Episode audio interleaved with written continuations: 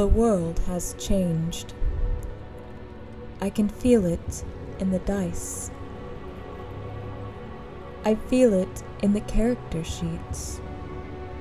I smell it in the books. Much that once was is lost, for none now gain who remember it. Welcome to the One Podcast, a show all about the One Ring and experiencing Middle Earth through gaming, with your hosts, JM, Richard, Ben, Calvin, and Chris.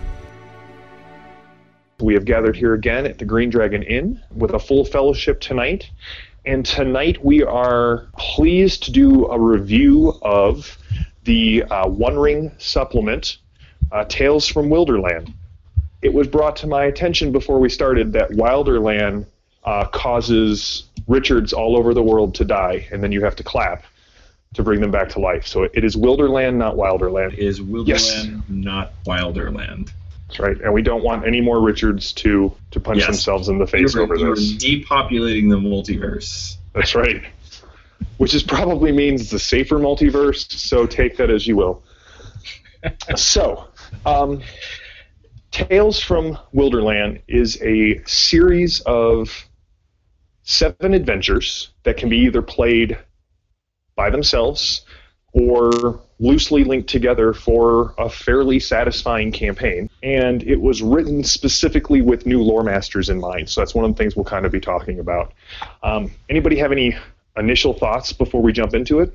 I personally, I just loved the way that the book was laid out, um, having a quarter-page summary and then a three-quarter page, more in-depth summary. Really made it easy for looking through it to figure out, you know, what was going on and get a quick overview of things or a quick refresher as to, you know, oh, that's right, that's what was going on in this next scene. It was fantastic. As you say, one of the one of the other things um, which we've talked about a little is the just the fact that the book um, really introduces the rules of the system very well, especially if you're a, lore, a new lore master and you're a little shaky on that whole.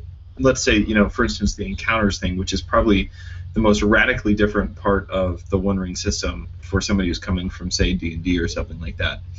Um, knowing, you know, how do you make encounters meaningful? You're not just, you know, rolling you know, oh, roll persuade to see if you persuade him. Like you're counting levels of success, and you're there are different outcomes. And and anyway, this this book does a great job of laying that out and showing you how to plan an adventure that's not just a good role playing adventure; it's a good one ring adventure.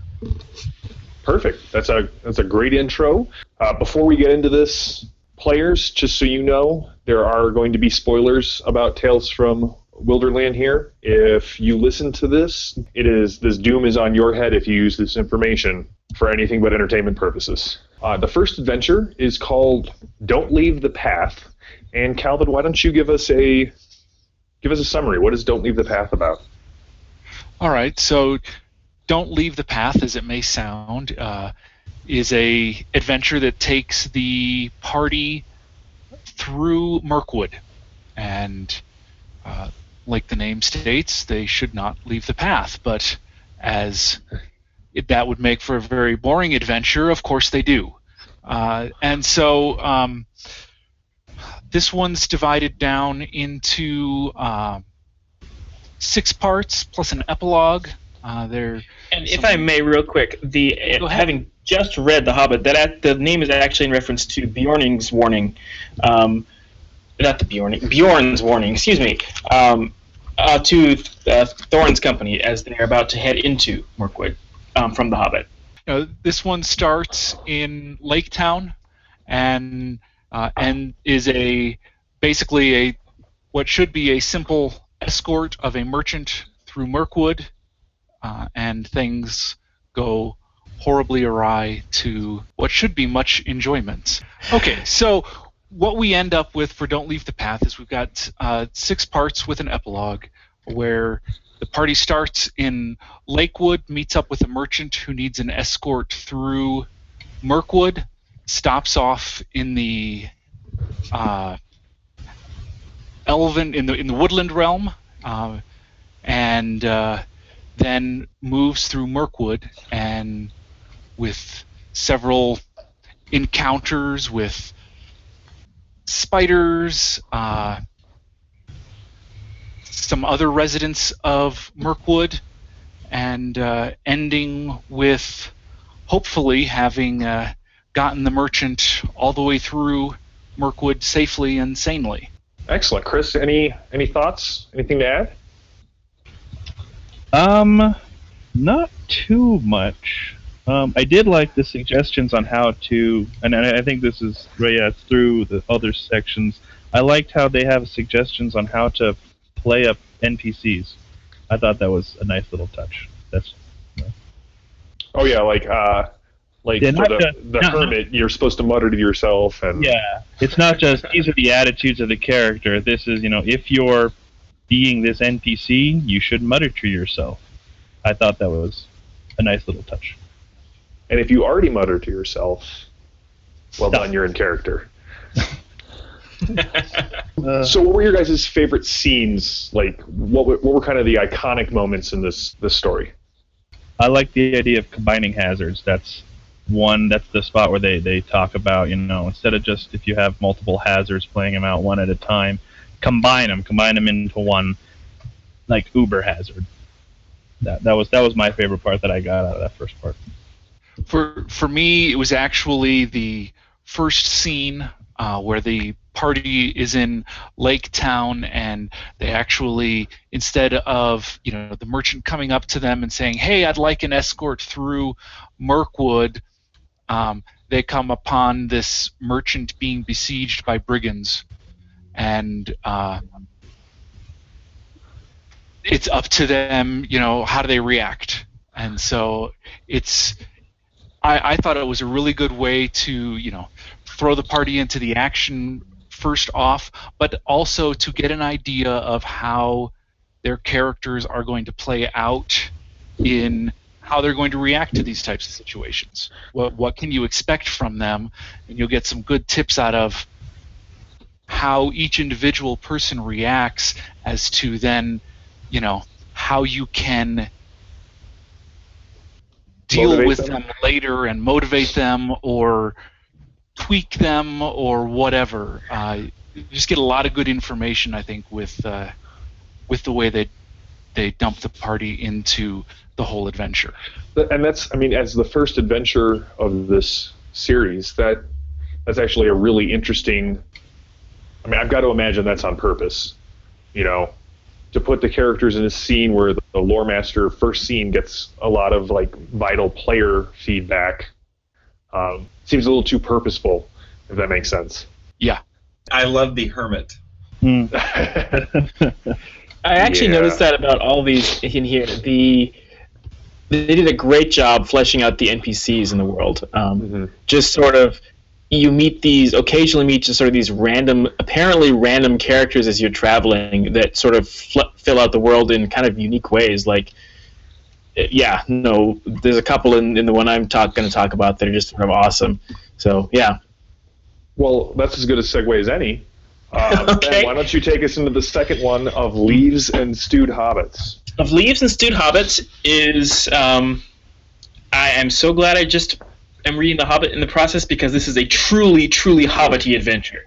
Um, it basically is about uh, two brothers. Uh, let me make sure I get their names right. It is, if I'm not mistaken, it's Dodinas and Dindinas, um, because whoever wrote this was, was had apparently new new tables and knew that the NPCs' names are going to be bungled to no end, so they just decided to make them nearly identical anyway. Um, but uh, in the in the adventure, they're called Dodie and Dindy. Um, but basically, these are two hobbits who Dodie um, Brandybuck in the Shire was very was very proud of his uh, travels and adventures, and uh, because he'd been to Bree, um, and uh, always returned and uh, could uh, could blow anyone away with his amazing stories of the crazy things he'd seen in Bree. And then he went to Bree one day and he met Bilbo, and it was that was he was no longer awesome.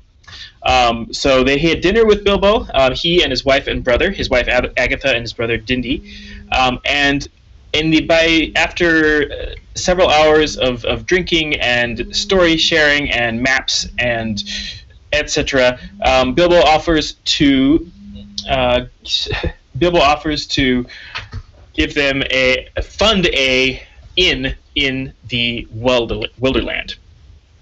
Um, so the adventure begins. Your player players are arriving at the inn, which is a lovely place, and actually the way the the writing is is in the, the opening of this adventure is just great. It's, it's like directly out of of the Hobbit.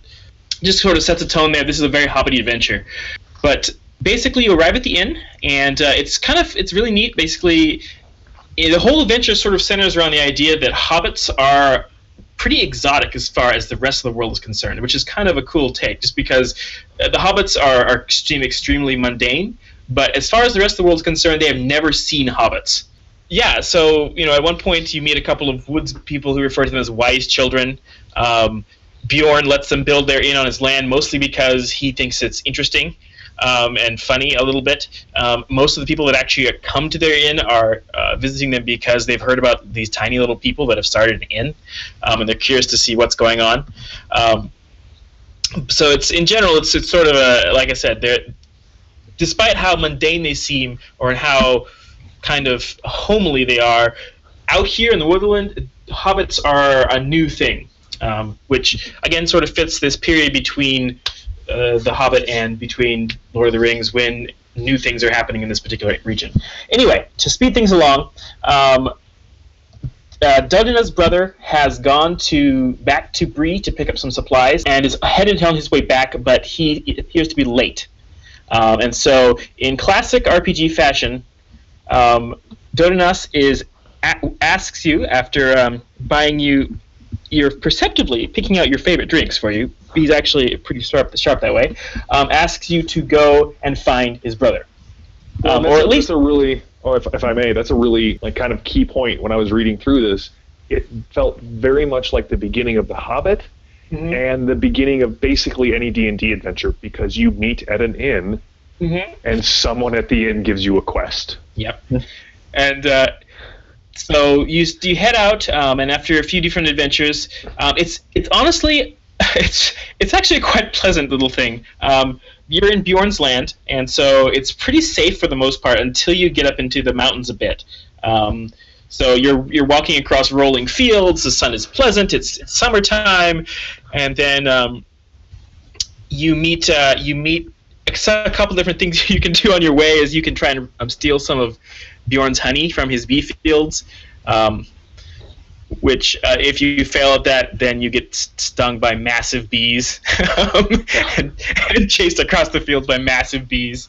Um, you also meet a couple of strangers who are who think that basically the hobbits at the inn are easy pickings because they're so small. So you can do you can choose to do something about that or not. Um, and then you finally run into this this strange man named Shanker, um, who basically invites himself to your fire and takes his shoes off and starts warming his feet. Who tells you that he has he's actually bought some pipe weed from from uh, Dindy, but uh, he laugh he's laughing to himself because those guys are never going to make it out of the mountains. The the high pass has been re- repopulated by goblins, and there's going to they're never going to make it. Um, so there's also the opportunity to to fight a night wight, which I guess is essentially a, a dark spirit that in, that inhabits some ruins that you have the opportunity to stay in, and then finally um, you catch up to the um, the groups, uh, the excuse me, Dindy's caravan, all of his guards. They and they are besieged by goblins at a ring mountain ring fort, and um, as far as new mechanics, I'm pretty sure this is the first time you actually have a pitched battle, and I'm actually looking forward to something similar from our from my home game here with Richard, because uh, basically they're in a besieged by goblins with the whole rest with the four other members of the crew, and you end up having to fight your way out or or die trying. I love it how And- Ben says he. I know, I, I know, I, I'm, I'm like, I'm tempting fate in a massive way, given that, that Richard basically wants to see us all, all screaming and with blood running from our eyes um, from the from the table. but That's a little harsh. I mean, it's accurate, but it may be a little harsh. but um, yeah, so you you get to roll roll battle. Um, you get to see the allies rolling. They have a roll table there that indicates how they do in the fight. Um, and if you roll an Eye of Sauron, they they all die, and then you the fort gets overrun. Unfortunately, you find out after you defeated them that in fact the goblins already ran off with Dindy and have taken him back to their holes in the Misty Mountains. So then you proceed into the Misty Mountain to rescue Dindy. Um, and there's actually it's a great little sequence that again very much kind of touches back on uh, on events from The Hobbit. Um, in the in there the the various goblins singing. They actually have a goblin song included here. It's sort of it's sort of a, like a mini dungeon crawl. Um, But like the twist is, at least uh, as I remember it, uh, Mhm. they didn't capture him for food. They captured him to make food. Yes, exactly. Um, when you finally reach Dindi, you discover that they have chained him with a magical, unbreakable chain, which, which I feel like uh, half the players at the table are going to feel like is railroading. The other half are going to think this is awesome. We should find a way to steal it. Um, um, so you can't just like yank Dindy off the chain, off the wall, and run away with him. You have to either find the steal the lock or um, actually help him cook for the goblins and then and somehow you know escape during the process There is Um, a so you- third. There's a there's a third option. which is kill Hobbit everybody Flesh is not nearly as indestructible as the chain. I was gonna say, cut off a hand. Probably. yeah yeah but if the, it has a little in, in quotes here, if the companion suggested Dindinas that they cut off his foot off, he faints on the spot and can only revive with a strong cup of tea. I sit down and a successful healing roll. So Right, perfect. You don't need Didn't- anesthetic. He just he passes out. Dinodas is not down with this. Um, they do make it extremely difficult to just steal the key. Um, so you can't just uh, sneak up and steal the key from the from the goblin chief. Um, you do hijinks ensue. yes, no. If you, if you do so, there will there will be some chaos will ensue, um, which may in fact allow you to escape anyway. So. All right, and uh, yeah, at the end, of course, you return back to the inn, and depending on, and this is something I love about this, depending on how your discussion went with him at the very beginning, how that uh, interaction went, what's it called? But the formal interaction session, um, if you if you impressed him, or if you didn't really impress him, if he was sort of like, okay, just keep an eye out, um, he he offers you a, like a reasonable amount of money. If you really if he really thinks you guys are, are pretty you know capable, he offers you some of the family silver, which bumps the amount up. If you like blow the sock off of him and you guys are, basically the A team of Middle Earth, um, he he offers you um, some letters of passage that Bilbo actually gave him, which will allow you to basically get FaceTime with most of the major figures of um, of the Wilderland and beyond. Um, And again, I just got to say, it is uh, aside from Calvin's very insightful uh, part about uh, "Don't leave the path," where it is kind of a perfect introduction for the players to the GM, if that makes sense, kind of their Mhm. play styles. This adventure is kind of a perfect bridge from a more traditional fantasy game into Middle Earth because it's Yes. so heavily tied to the structure and the themes of The Hobbit, yet you still have the structure and themes of a D&D game there with the inn and the exploration and then a dungeon crawl at the end. It, Yep. Yep, yep. And then yeah, no, it's eh, this is one of those adventures that I if and when I run um, a Tor game for my for my crew at some point, I'll pro- this is probably how it's going to start because this would be a great starting adventure for pretty much any crew. I still think that for we should do a series of our actual plays with uh, each one of us running one of these adventures for the rest of the, Oh, I, the I would totally run that one. well, I honestly think the la- the other one I'm supposed to talk about, I think probably Richard should run that one just because it's it's very it's deeply emotional. But that one I would the one with the hub with this one I would I would totally play it. Run Well, that one. and yeah, that's one of my favorite parts of this adventure is the fact that the the whole goblin getting the key from the Goblin King can be as lighthearted or as bloodthirsty as your group kind of wants to be. Well, I will I will uh, start us off on uh, Adventure Three: Kinstrife and Dark Tidings. Um, one interesting thing, to kind of note about all of these adventures, is they kind of give you a year where this can be played. So if you're looking at Darkening of Mirkwood, you can tie these in in the roll of years, basically. Um, so, Kinstrife and Dark Tidings, and it could just be because I've recently reread these, and Richard, you can you can tell me if you got this feeling. I'm reading through this, and I'm like, I've read through this adventure somewhere, but it was about it was set during the time of the First Age with Turin, and then I was like, wait, no, this actually feels like this could have happened to like a Volsung, because you have this child who becomes a foundling raised by a a foster father, ends up falling in love with a uh, lady named Brunhild, which is never a good, uh, never works out well for Yeah, anyone. that's, that's kind of a dead giveaway that this is probably an ominous decision right here. right? And she gets promised to someone else who, of course, accidentally gets killed. Okay. And the this foundling becomes an outlaw, and he falls in with an outlaw gang, and um, the whole adventure kind of revolves around the PCs really being instrumental in this one person's life, because this can go. Uh, well, I'll start at the beginning. Uh, your PCs come across a dead uh, Bjorning, and they have some some choices to make, um, which can lead to an encounter with Beorn, and depending on how respectful they are of the dead, and I won't go into all of your options there, but let's just be you know, this is Middle Earth. The more respectful you are to people in power, usually the better it works out for you. And you are sent after this outlaw because the bodies belong to this guy who is they were guarding him. Through a series of adventures, you come across the warrior uh, Oderic and discover that maybe the information that everybody's basing this off of is not entirely the case. But he has fallen with outlaws who can see that there is like a mighty fate upon this guy, and uh, depending on the PC's actions, um, a number of things. You can either push him towards becoming an outlaw, bring him back towards society, and then depending on their actions, that even bringing him back could have multiple outcomes for this young man.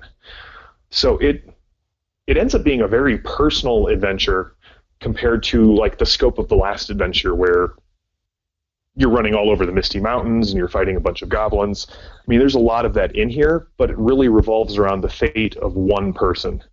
And what I liked about that is it really kind of reminded me, if I were playing through this, reminds me that there are other stories going on in Middle Earth besides just the groups.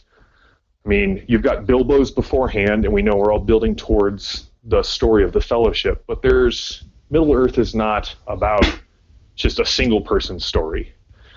There are all of these stories and how they intersect and cross, and how different fate lays down different paths for different people.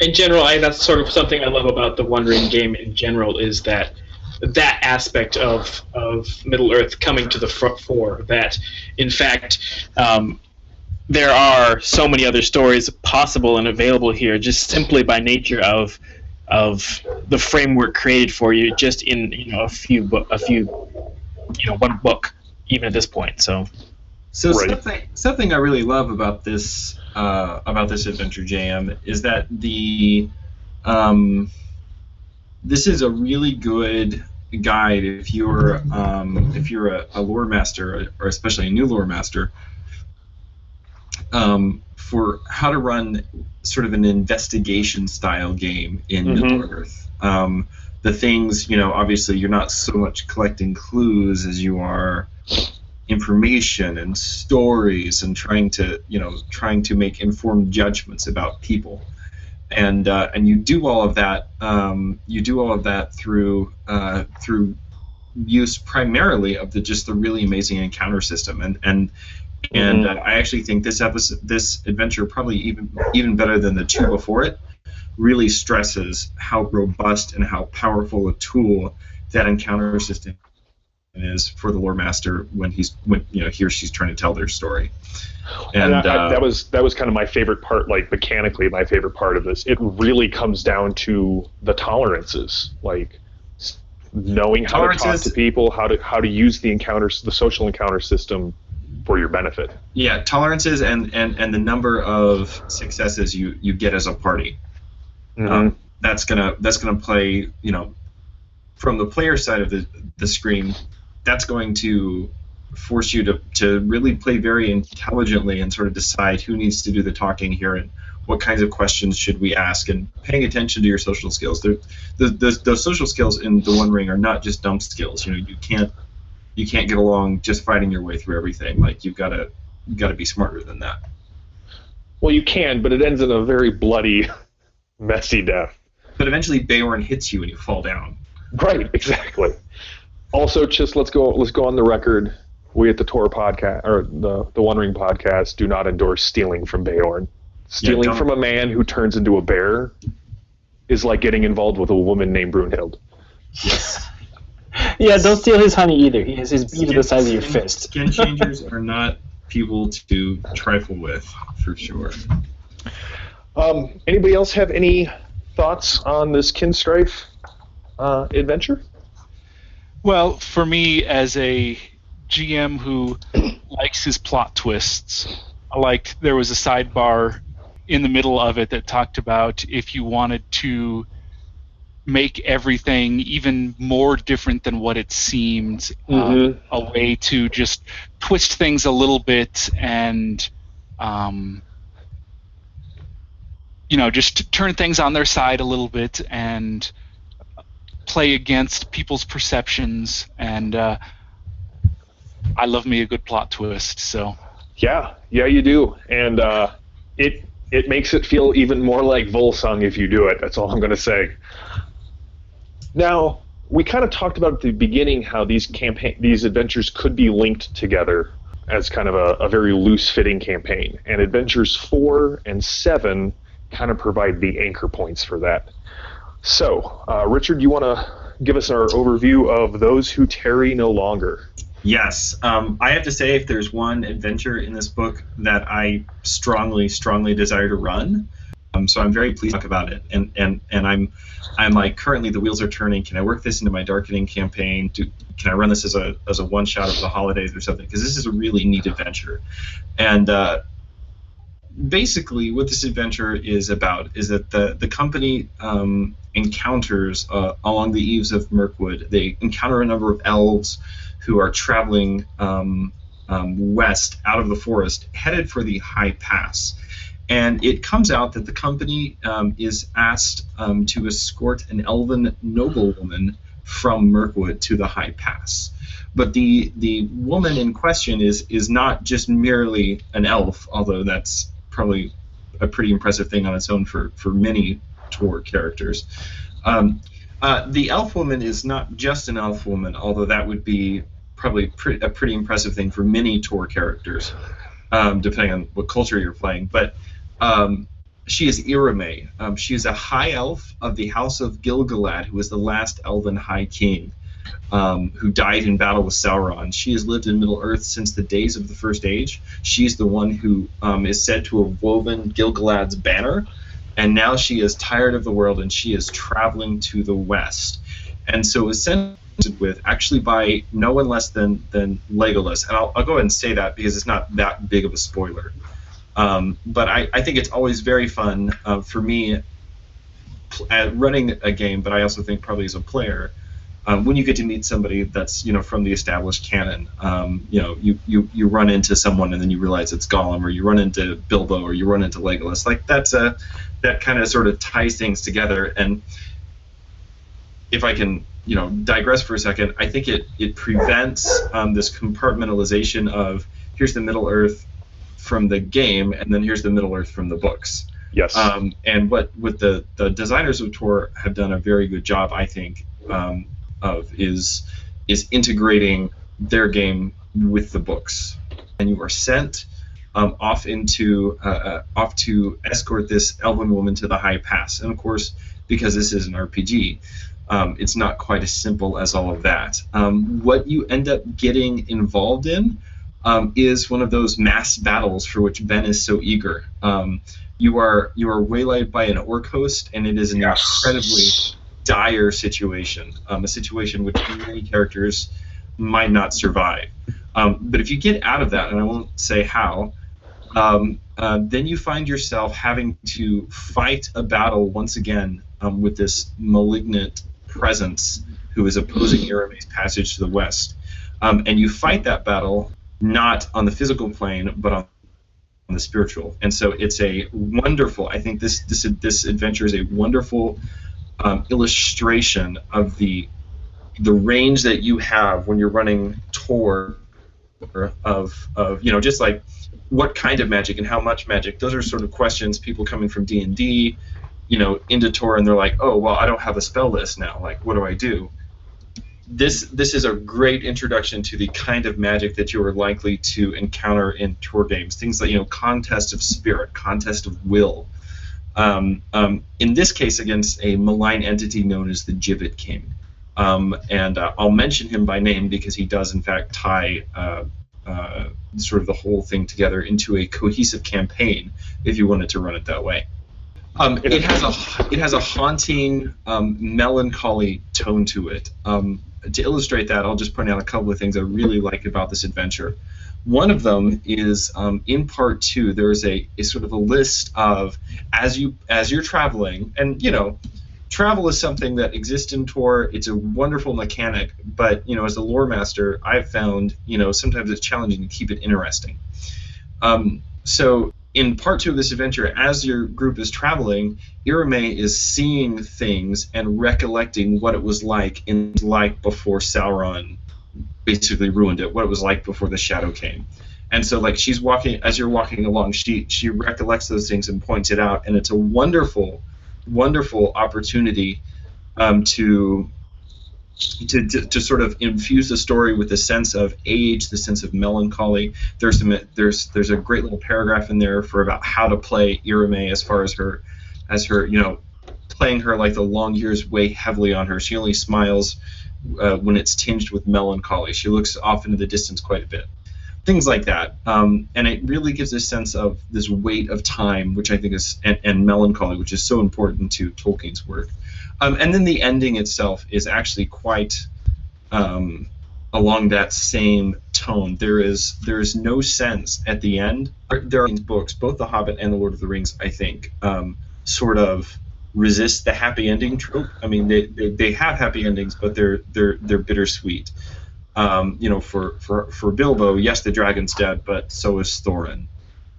And in the Lord of the Rings, yes, the, the Sauron is defeated, but nothing is quite the same as it was. And uh, when you get to the end of this adventure, you definitely have that feeling that even if you were victorious, even if everything goes your way, something beautiful is still leaving Middle Earth, and it's uh, it's a really tragic thing. Um, okay, anyway, I think it's a great quick. adventure. Um, um, Middle Earth lore question of the night. Um, I've run into this a couple other times reading this. Why do they want to stop um, Irame from passing into the West? I do not understand that. It seems like that would be to the general benefit of the the evil scumbags of, of Middle Earth that she is gone. Why do they want to stop her? Um, I believe that the Gibbet King's agenda is actually to attempt to enslave her because she's a very powerful being. Mm-hmm. Um, the elves had never willingly served the enemy, um, but there are, um, and we actually meet them quite often in Tor supplements. Um, um, the uh, we'll find elves that were enslaved for a period in the pits of Dol Guldur. Mhm. Um, similarly, in the first age, in the Silmarillion, you have a lot of the High Elves, the Noldor, who are enslaved by Morgoth um, to be his thralls. And so I, I think I think this is a, a very powerful entity, and this and this very malignant entity, the Gibbet King, sees attempt to enslave her and bend her to his will, and basically it's sort of up to you to help stop that. Gotcha. Okay. Um, and basically, basically, he's counting on her resistance being lessened by the sorrow of many years, Uh, and, and, have, and trying to use that to corrupt her. well, and playing on the whole melancholy aspect of things, like even if even if all he wanted to do was slay her, at least if she passes into the west, her beauty's preserved in the Undying Lands. Whereas if she dies on the High Pass, I mean, what a what a blow to the characters, right? Yeah. And the the um, one of the final sort of dialogue boxes of things that you're making. The spirit was driven off. If this is if if you succeeded. The spirit was driven off, not destroyed. I did not think such evil things were abroad in this age of the world, but I was wrong. Darkness is coming, I fear, and I have not the strength to fight it again. I go into the west, but I leave you with my blessing for what it is worth. And that's sort of like the best case scenario for you. Um, this story has a lot of melancholy, which is something I really love, Mm-hmm. and um, and so it's definitely an, an adventure I look forward to getting to run or play in. Well, this adventure really kind of uh, has the uh, ability to segue directly into the next adventure. Uh, if you're running it as a campaign, these two kind of go back to back. So, Christopher, why don't you why don't you tell us about uh, a darkness in the marshes? A darkness in the marshes. Um, uh, Radagast actually sends you to basically investigate these orcs, which uh, one I thought was a nice touch. Uh, a red squirrel summons you to Radagast, which I know, I thought that was cool. Um, but yeah, he's concerned because of yeah these orcs are are I guess widespread or wider spread than than just you know um, the one encounter that you have in the last uh, um, adventure. Um, so he sends you off to tr- figure out what's going on. Um, what you know? Why are they doing what they're doing besides just being orcs? Um, sends you to a place called Mountain Hall, which I thought was cool. It was a nice little um, safe haven. And essentially, it's all leading you to a an outpost of the enemy known as the Dwimmerhorn. And I really like this because it, it you know, you have to essentially sneak into the Dwimmerhorn and find out what you can there. Um, but of course, after you find out, after you have to successfully get into the fortress and figure out what's there, you have to leave the fortress, and that's where things can get tricky. Not that you know it's not tricky any other time as you're trying to get into the fortress. Um, but my, I, I really like they have a, a cool little chase scene Mm-hmm. as you're leaving the, the outpost, um, where the lore master actually has to keep track of how big of a lead you have on these orcs that are chasing you, and there's a chance you could, um, they could uh, overtake you. And I thought that was, you know, uh, you could say reminiscent of, of goblins and and wargs chasing um, the Thorin and Company in The Hobbit. Now, if I may interrupt real quick, Christopher, Yeah, uh, there's also an NPC in here that, especially if you run it right after the last episode, when your your adventurers are going to be at an emotional low. There's an NPC in this one that, if you are the kind of GM who cruelly enjoys twisting the knife uh, in your players' hearts and wringing every last bit of delicious tears from them, Mhm. Sorry, did you call? yeah. I really just I surround myself with these kind of GMs. There there is some uh, what's what's the term that you use, Richard, for this kind of uh, underhanded sneakiness? Um, that would be uh, uh, sneaky bastardry. Yes, there there is there is some epic level sneaky bastardry if you want to t- twist the knife cruelly. you kind of start to, to understand the the creature, or the, you really understand the, the is is it Gibbet King or is it Gibbet King? Uh, well, you you kind you, you um really not, not not not that it's an encounter, but you do encounter him for the first time. I think for the first time, Openly, openly. Yeah. There's Um, actually there's actually a whole dish uh, that we eat named after him um, on Thanksgiving. It's uh, gibbets and gravy. Are you sure? you can cut that jam. you heard it here, folks. This is legitimate, deeply researched word stuff. Okay, back to Uh, but yeah, you you end up uh, having to sneak into this fortress and helping out the um, this um, what's it called Mountain Hall Hartfast Hartfast the leader of Mountain Hall or the the the, the leader of the Elder Council of Mountain Hall. You can you help him out in his settlement and make like safe haven that you could get to. yeah. And maybe cultivate. But yeah, I mean that that's that's really the gist of it. All right, Christopher, I can't I can't believe you didn't mention the chain. The chain, Which- yes. The chain. The name of the chain is probably my favorite thing out of this whole supplement. Uh, Uh, th- there the- is a magic artifact known as the Chain of Thangorodrim, which plays a huge part in the rest of this campaign. But Yeah. if you are steeped in Tolkien lore, you should recognize that that name, and it should scare the crap out of you. Yes. A Um, very so- popular spa and resort in Beleriand that's right. Yeah, during the First Age. A lot of elves spend quite a bit of time there. that's right. Elves check in, but they don't check out. Right. That's right. It's uh, it's kind of a yes. Um, also, I'm just going to say, uh, Gore the Despoiler. Uh, he's one of the big bads in this adventure. Is brutal. Yes. and um, I can't wait to pit him against some players. Yeah.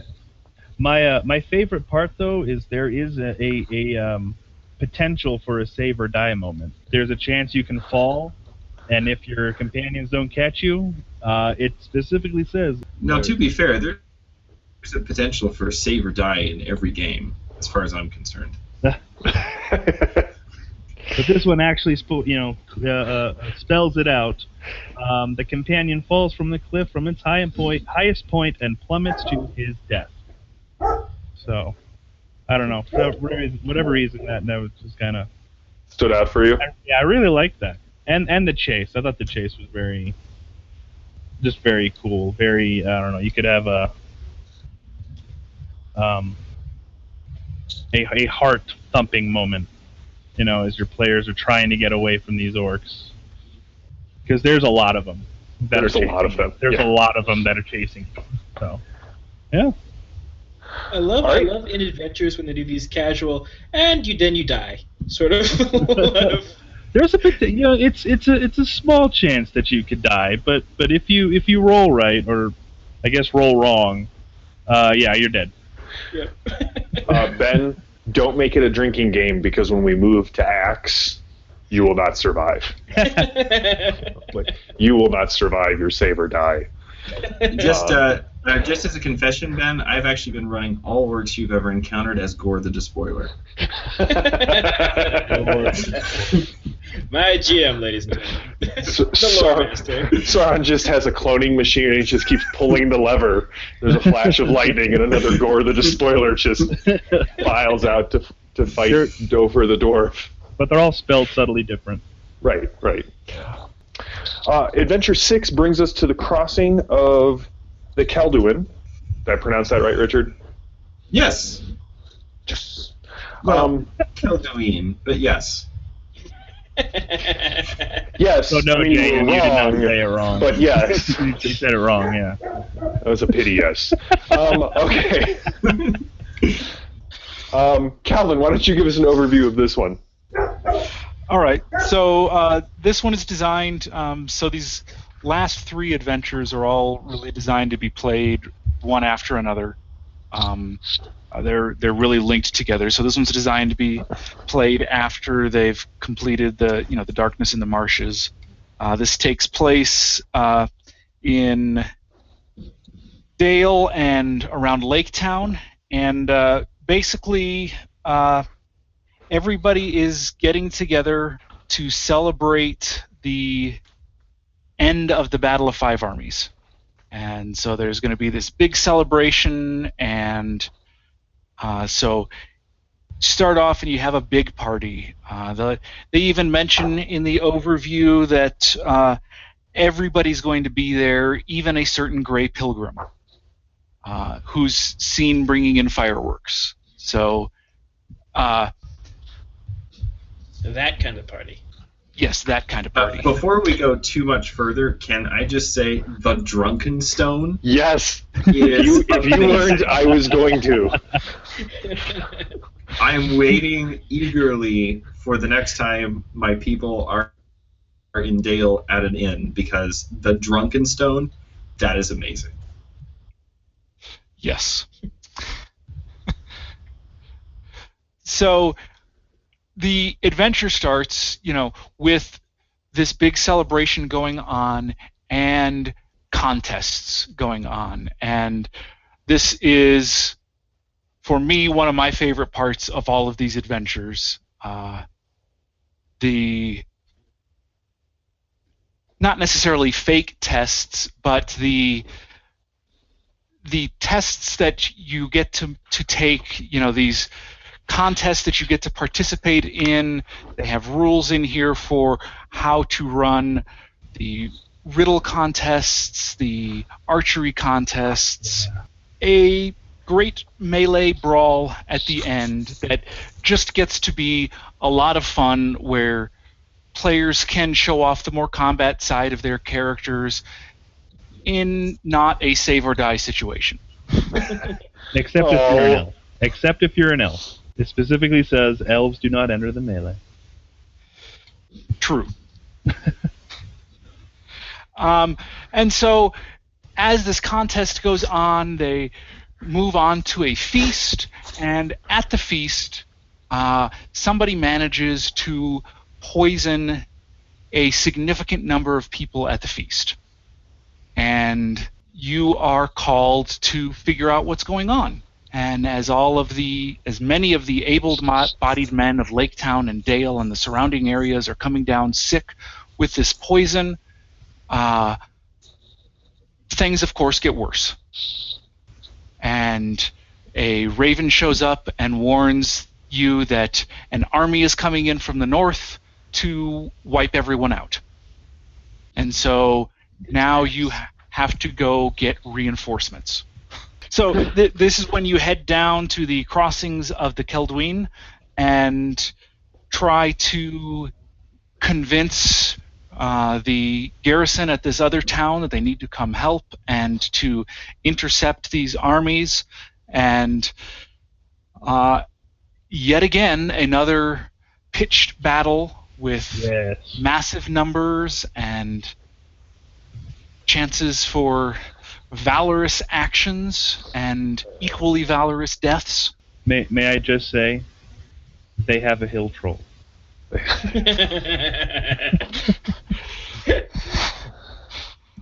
had to do it, sorry. And that sums everything up right there. They have a hill troll. They have a hill troll. I, what I really love about this series of of uh, the final three adventures is that, uh, or, or final, I guess three or four adventures, is that like you you start to get into like serious like epic territory. Like Mhm. this is this is a serious like if you just played pay, played the last, um, I guess three or four adventures altogether. Um, yeah, the last uh, four yeah, four, five, six, and seven. If you played the last four adventures all in a row, just as a campaign by themselves, that would be an intense campaign. Yeah. Yes. All right, well, so this last adventure, not only does it wrap up Tales from Wilderland, it really ties up some loose ends from The Hobbit and brings some stuff in from like the appendices of Lord of the Rings. You find out in this adventure kind of one, you know, where the old master of Lake Town went with the gold. And while Smaug was the, to quote the appendix of Lord of the Rings, Smaug the Golden, the greatest of the dragons of his day. Uh, if you go back a few couple, you know, a couple of paragraphs, you have dwarves being slain by a cold drake. Which this adventure not only has snow trolls, Christopher, Yeah. but it's got a cold drake, and it has the master, old master of Lake Town, and the chain and the uh, Gibbet King's plans. Everything comes to a very crashing and thunderous conclusion here at the end of the end of the adventure. So basically, in this adventure, the army of Dale comes home after the previous adventure, and the characters are sent out to kind of investigate this dwar- uh, old abandoned watch dwarven watchtower. I do think Go it's for it. worth noting that this is the uh, first adventure where they've specifically stated there's no time for a fellowship phase. That is a that is a very important point, Calvin. Yeah, this these last two adventures are designed to be played back to back with no rest for your characters. Yeah, but yeah, like by the time you get here, you're gonna be run ragged too. It's gonna be it's gonna be excellent. Um, So Dane sends them off, and one of the things I really liked about this is because at this point you've run through six adventures, and they're tying a lot of things together. So there are notes in this last section for for a new lore master, which are like, well, what if my characters didn't do X or Y in this adventure, but they they did this other thing? So you've got little little nudges to help you make course corrections for more, you know, some of the more possible deviations, if that makes sense. So you head off into the uh, Withered Heath, and the only kind of, I think Calvin and I differ on our opinion on one of these encounters. Calvin, do you want to talk about Witherfinger? Uh, I That's I certainly excellent name, can't. by the way. Yeah, it, It, could- it, it is an it- excellent name, and to me, this adventure just felt really out of place. this uh, encounter in the This- adventure. This, this, sorry, this encounter in the adventure. Yes, that's correct. It didn't feel to me like it tied into. Here we are in a final adventure that's supposed to be wrapping everything up, and random encounter in the wastelands that is very evocative of Tolkien. I mean, they did a very good job with making it feel like this is a part of Middle Earth.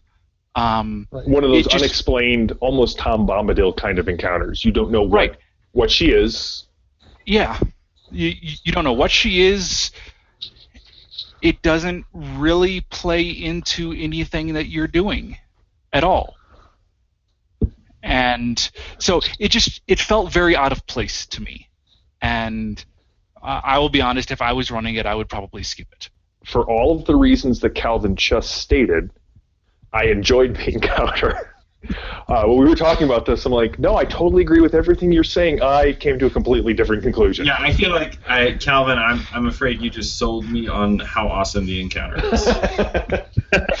um, fantastic But I mean, that's a good point because it is one of those. Um, it is one of those type of encounters that the book is designed for new lore masters.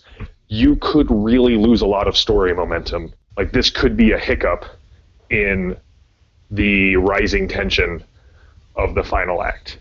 So Well, and, and I'll be honest, I look at this and I see my players turning 90 degrees and going off in the wrong direction for the next three sessions. Well, I'm talking in, in our in our defense, it's us. Once Um, again, you you you sell you sell me on the concept. Um, I will say, looking at the troll stats, um, these trolls are ranged. If you can get right up on melee on them, you'll have no issues. Um, No, no one's going to call BS on that. I, I, I, I feel like JM has not encountered trolls in the One Ring before. Ben, do you wanna do wanna take No, that no. one? No, I'm seeing all of this. What I'm seeing is all of the party dying because they're like, I heard on the one podcast that if we charged a snow troll, we would be oh. Why is all of the snow red? Why is it so cold? Why am I looking at my body? That's On the right. ground. That's right. Where do men go when they die? All of these questions to be answered if you charge a snow troll. um, but then, yes, you go to this dwarven watchtower, and um, there is a very hobbit-like encounter with a cold drake. There are uh, there is a chance to attempt to parlay with a dragon, which Calvin, what's the number one rule of dealing with dragons? Never deal with a dragon. That's that's right. But if you choose to, uh, your GM is given a number, or your lore master is given a number of excellent options on how to deal with that. Um, and then the watchtower is a puzzle in and of itself. It's not a dungeon crawl per se. Um, I really don't. I mean, there there is a puzzle aspect to this dwarven watchtower that, if the players are insightful, could have a I won't say a very easy time with the final encounter, but a easier time with the final encounter. See, so here again is where we differ in our interpretation of things. Uh, because my notes out of this were that what I liked about the Watchtower is that this is how you do a dungeon crawl in the One Ring. And you know, while it's not your standard D and D dungeon crawl, this is how you take a dungeon crawl and theme it with you know similar types of concepts.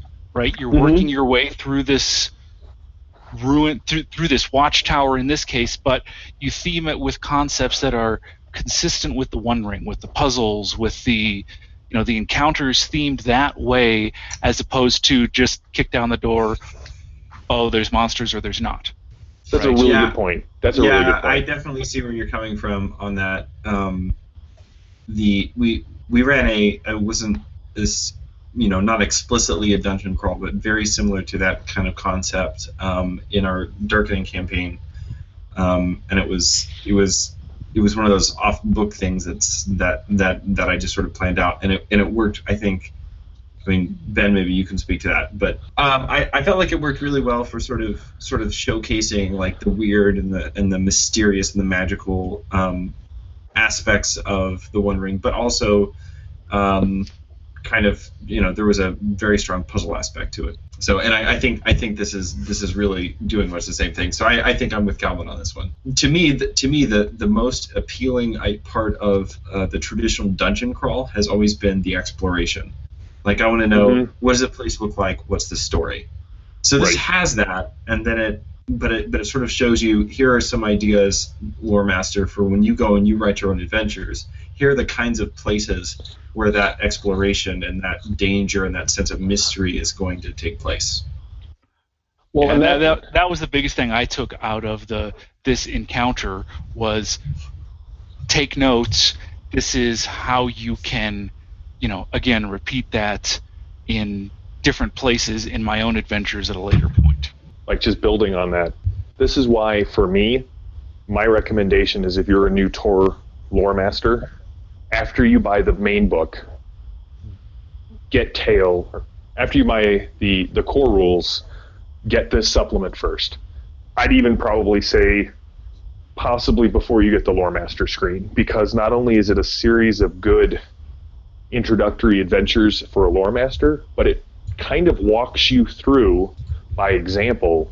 Here's how you build a good Tor adventure. Here's how you can link things to build a good Tor campaign. Agreed. Well, any final thoughts on that adventure or the whole of the campaign? I would say that doing a review of this um, supplement has definitely challenged me to step up my prep game for my Darkening campaign. Um, just as far as there were there were some good things, some things I feel like I was doing well as far as the social encounter preparation goes, but looking at the level of detail that's here, I think there's a whole lot more room, and we're not talking a lot of extra work on my part either. It's just something I need to work on. Yeah, that is one thing I noticed. Um, even And, uh, compared yeah, so- to and compared to other um, adventures and systems that I've seen, they do a really good job making the, the world feel very alive and real, um, Mhm.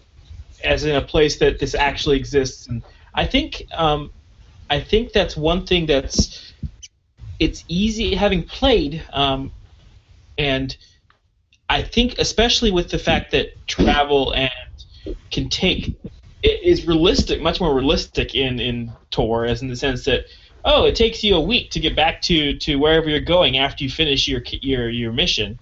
Um, that's I think the fact that the world does feel so real, um, along with that, ends up sort helps helps sort of balance that out, um, because there are certain aspects of it that do feel can feel pretty mundane, but the fact that the you know this is such a living world prov- makes that feel less like like less of a drag or less of a you know a, a sort of a tacked on effect as it is, you know, I don't know. It doesn't feel as as it it feels real as opposed to I'm not saying this correctly here as opposed to a just a slog or as as as a as an added effect for you know effect's sake Right. things like the traveling. Well, and just kind of two side notes on that. One, um, one of the things that I have kind of written down in my notes when we talk about useful aids for um, lore masters is some sort of way that you need to be keeping track of the travel. And I think this adventure kind of highlights that, or this can you know this series of adventures kind of highlights that because it's very easy to forget that now, that took you three weeks. Where are we at now? Yeah. Um, the other thing I would say is, as if you're a lore master and you look at this book and you like what you hear, but you're kind of leaning towards Darkening of Mirkwood, um, do not expect what we just covered to apply to Darkening. It is a completely different beast. Um, Ruins of the North works a lot more like Tales from Wilderland. Right.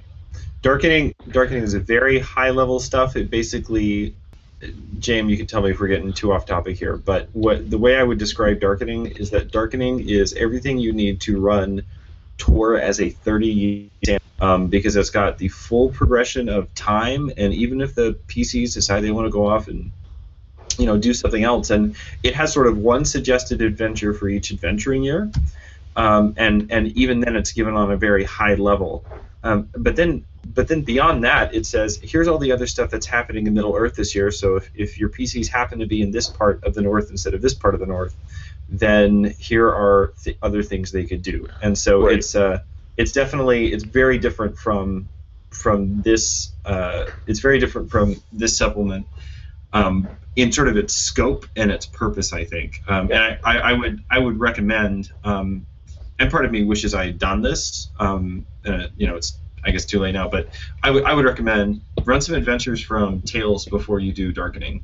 Yes, and Um, it, it's kind of the difference between. Oh, sorry. Go ahead. Finish up. oh, just yeah, you'll be a much sharper lore master for it. Yeah, it, Tales is. Uh, I don't want to say it holds your hand because it doesn't, but it lays everything out for you so that if you've read the adventure and listen to our show, plug, um, you, you, you, you don't really need to do any other additional prep for it. Like, it is a, a self contained modular adventure. Uh, Darkening is really here are the here are the broad strokes of what's happening over 30 years. Now it's up to you to pencil in the details. And um, one is not better than the other. It's just I just thought we put a disclaimer here at the end that if you're looking at Darkening, and we're going to be reviewing Darkening here soon, they're two different beasts. So don't don't expect Tales to equate to Darkening. I guess is kind of the the end of that long rant. Any final thoughts before we sign off? They have a hill troll. They have all a I got. snow troll. And snow trolls are warm and cuddly. You should You hug can them. tell by the picture in this in this. That's supplement. right. And if you have some really bad travel rolls, you can always cut them open to stay warm.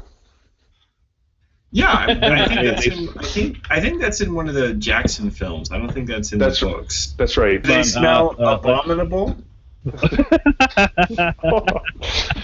and with that, we leave Middle Earth because we are being kicked out. You have been listening to the One Podcast. You can contact us with your questions and comments at the One Ring Podcast at gmail.com. Follow us on Google Plus as the One Ring Podcast or on Twitter at the One Podcast. Thank you for listening.